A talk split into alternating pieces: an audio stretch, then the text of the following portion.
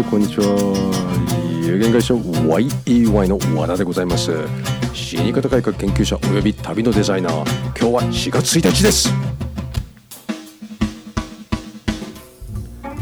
はい4月1日。今日ねいろいろとありましてね朝からねとスカイプのアカウントがハッキングされてしまってマイクロソフトから、えーと、通知が来てで調べたらイスラエルでやられてねとまあこんなのがあってで銀行行ったりなんかしようとして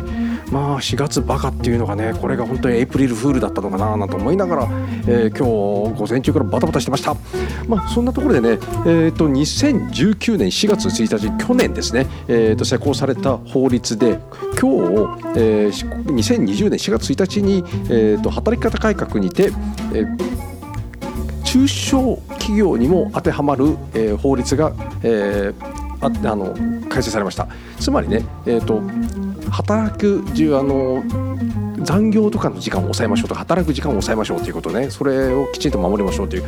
もう一つ大切なことは実はここでも、えーと、説明したことある配偶者居住権ですね。配偶者居住権。これがね今日から施行するんですよ。つまり何かと言ったら、えーお母さん奥さんが亡く私が亡くなりました。で、えーと、この家があります。で配偶者居住権というのが、えー、出てで所有権と配、えーと、居住権を半分に割ったんですよね。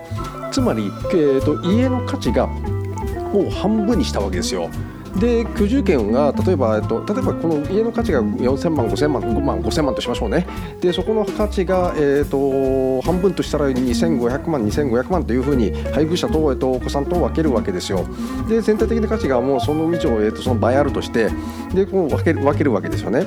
でで相続税が変わってくるわけですよ。で実際はね相続税どっちもかかるということ形なんですけれどで奥さんが亡くなったらどうなるかって言ったら配偶者居住権っていうのは消えるんですよ。で下手したらで元の家が、えーと、2500万から5000万円戻るわけですよね家の、えーと価値が。ね、でもそれに対しては課税しないっていうことを決めたんですよね。まあ、これね、だいぶ去年かな、去年決めてたんですよ。二次、え、ー、とね、二次相続の時には、え、ー、と、課税しないということを言って決めたんですよ。まあ、そんな形でね、配偶者のを保護、配偶者を保護する、えーと、権利なんですよね。で相続の、えー、課税っていうのがね、まあ、これを課税しないということがありがたいことででただしただしこれね厄介なことにねもし奥さんがね、まあ、私が亡くなった妻が、えーと、居住権いらないわよなんて言ってしまったらねこれ厄介なんですよ。一気に、えーと、生前中だから、えー子供に居住権が戻ってで家の価値がきちんと,、えーと、2500万から5000万戻るわけですよ。そうするとそこに課税対象になるわけですよね。これは痛いんだよね。まあそんなことが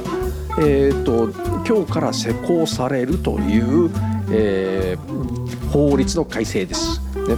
まあね、これあの税理士さんにもちゃんとあのお聞きした方がいいのであの、こういうのね本当に専門でやってるじゅあの税理士さんおります。あのネットで調べればねいっぱい出てきますこんなのはね。まあ、そんなところで今日はこれでおしまいにさせていただきたいと思います。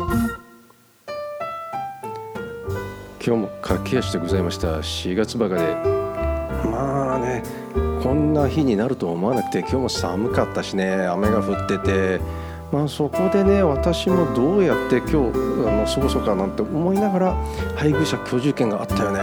という形で今日のお話を